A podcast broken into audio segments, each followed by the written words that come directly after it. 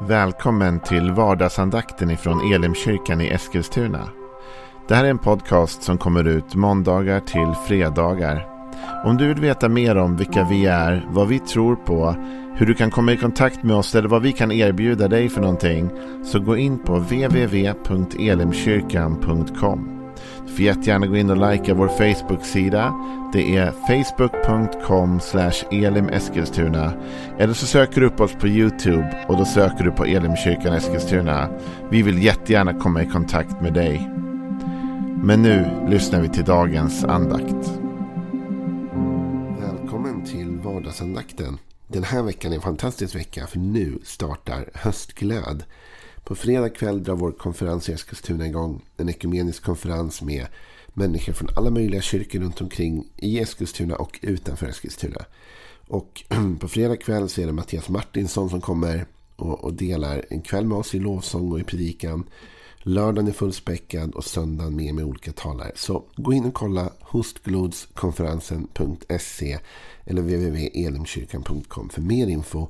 Allting sänds på webben också. Men roligast är om du kommer till oss i Eskilstuna. Jag tänkte vi skulle börja med en ny psalm. En kort psalm. Den här kommer vi göra färdigt ganska snabbt. Psalm 70. I Svenska folkbibeln 15 har den fått rubriken Bön om snar hjälp. Och vers, vi läser igenom hela och sen ska vi titta lite närmare på de två första verserna idag. Bön om snar hjälp. För körledaren av David till åminnelse. Gud, kom till min räddning. Herre, skynda till min hjälp. Låt dem som vill ta mitt liv få skam och vanära. Låt dem som önskar mig olycka vika tillbaka och blygas. Låt dem vända om i sin skam, de som säger haha. Låt alla som söker dig få jubla och glädjas i dig. Och låt dem som älskar din frälsning alltid få säga Gud är stor. Men jag är svag och fattig. Gud, skynda till mig. Du är min hjälp och min befriare. Herre, dröj inte. Det är som sagt inte en av de längre psalmerna. Och det är kung David som har skrivit den. Och det är intressant i början att redan i vers 1 står det för körledaren av David till åminnelse. Jag tycker det är spännande. Det är alltså en bön om snar hjälp skriven i efterhand. Skriven efter att det har ordnat sig. Så skriver David ner den här bönen. Mm, och då kan man fundera på varför gör man det? Varför ska man i efterhand skriva ner en bön om snar hjälp? För att komma ihåg. Till åminnelse. Och jag tror att det finns något viktigt i detta ibland. Att inte glömma. Alltså du och jag, vi ber till Gud. Vi ropar till Gud. Vi har våra böneämnen. Vi har saker som tynger oss. Som vi oroar oss för. Och vi ber till Gud. Och vi ropar till Gud.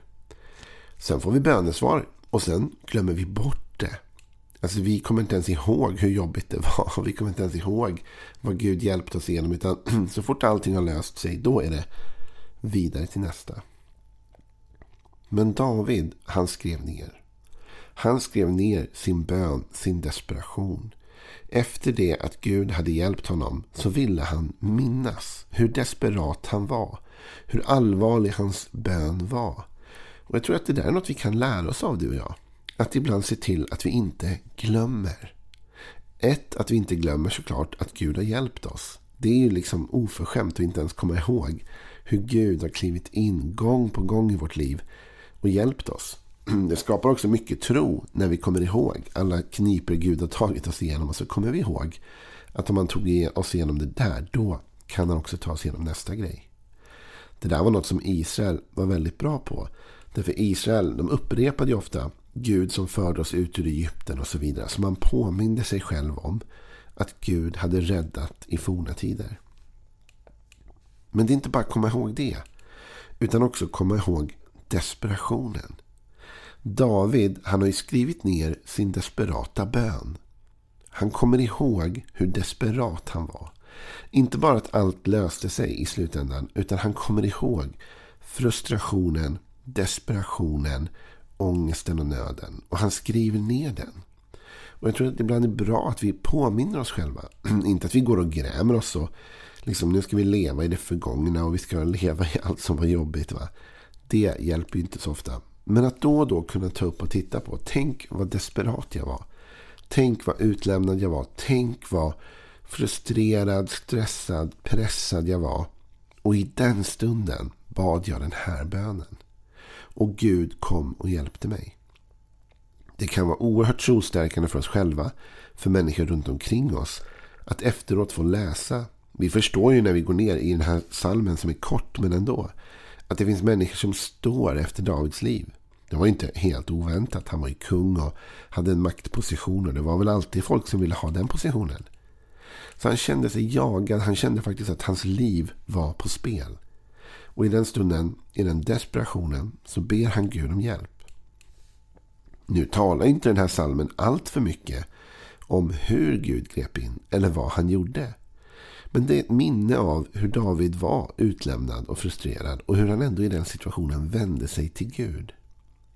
Min upplevelse är att när vi är stressade, när vi är pressade, när livet är tufft och svårt, då är oftast våra böner väldigt ärliga. Då kommer det det ärliga ur hjärtat. Va?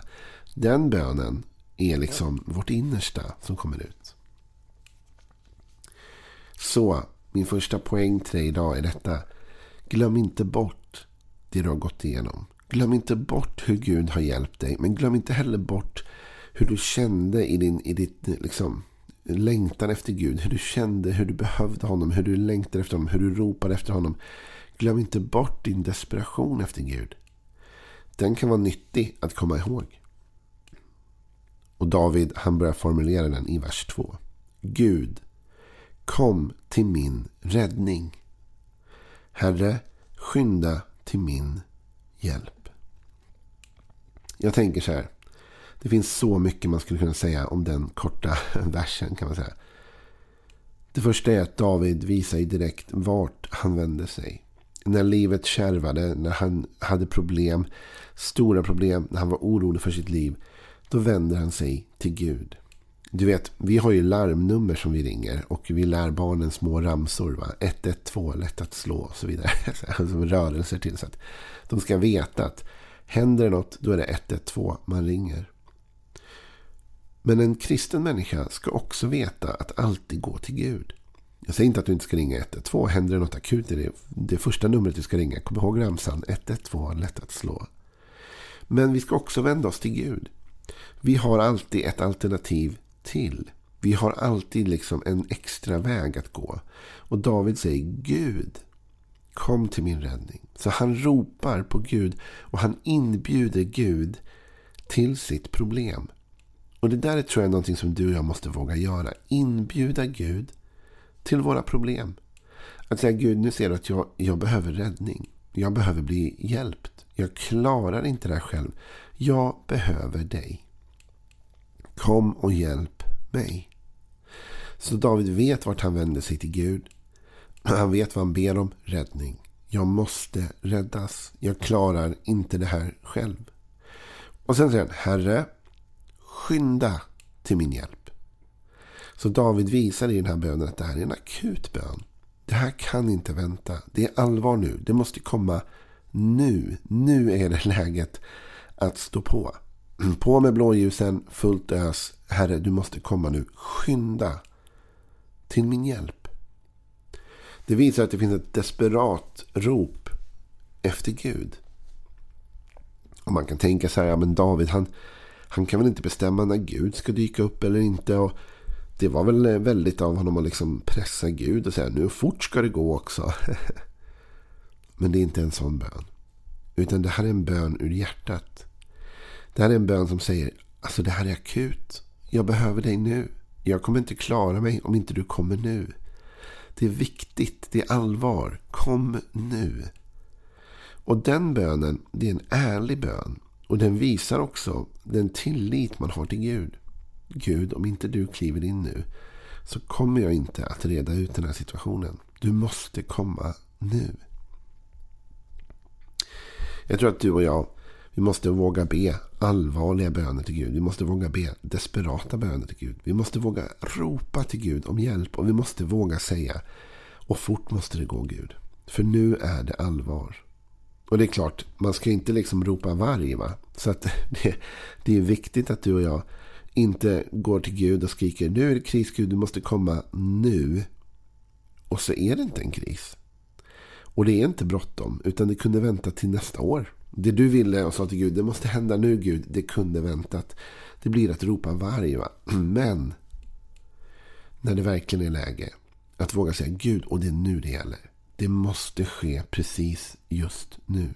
Jag brukar ju skämta om det ibland, att min bästa vän, han, eh, han vill ha tag på, när han vill ha tag på en så vill han ha tag på en. Och ibland så skriver han, akut kan han skriva i ett sms. Och då har jag börjat skriva tillbaka ibland. Är det verkligen akut? eller, är det, eller är det något du bara skriver för att du vill ha tag i mig? Och så kanske han skriver, det är på riktigt. Och då går man ut och ringer upp direkt. Va? Då lämnar man ett möte man är i eller vad man än gör och säger man okej, okay, jag tar det här. Men det är klart att du och jag måste vara ärliga med Gud. Men jag tror inte att det är någon risk. Jag tror snarare tvärtom. Jag tror inte att du och jag ropar varg för mycket. Jag tror tvärtom. Du och jag involverar Gud för lite i vårt liv. Och vi borde våga vara mer frimodiga i vår bön. Vi måste våga säga Gud, kom till min hjälp. David erkänner i den desperata bönen sin egen brist. Han erkänner att han reder inte ut det här själv. Han klarar inte det här. Han är för svag, han är för bräcklig eller hans fiender är för starka. Så han säger, du måste komma till min hjälp. Det här var några inledande tankar om psalm 70. Och vi kommer fortsätta under den här veckan och se vidare på vad, vad David säger mer i den. Men kom ihåg detta. Det du och jag går igenom, det ska vi inte glömma bort. Utan gör som David, skriv ner det till en åminnelse. Skriv ner bönen i den jobbiga situationen. Skriv ner frustrationen du hade. Skriv ner hur du ropade till Gud. Och kom ihåg hur han hjälpte dig. Det är nyttigt och det kommer hjälpa din tro i framtiden att minnas. Och det andra är, kom ihåg vart du ska vända dig när det går åt skogen. Kom ihåg ditt larmnummer. Visst, 112, lätt att slå om något händer, absolut. Men kom också ihåg att som troende så har du alltid Gud att vända dig till. Och du borde vända dig till Gud och säga Gud, kom nu. Kom till min räddning, Herre. Skynda till min hjälp. Det är nu eller aldrig, men jag litar på Gud att du kommer att hjälpa mig. Bär de tankarna med dig idag så hörs vi imorgon igen. Ha en välsignad dag. Hej då.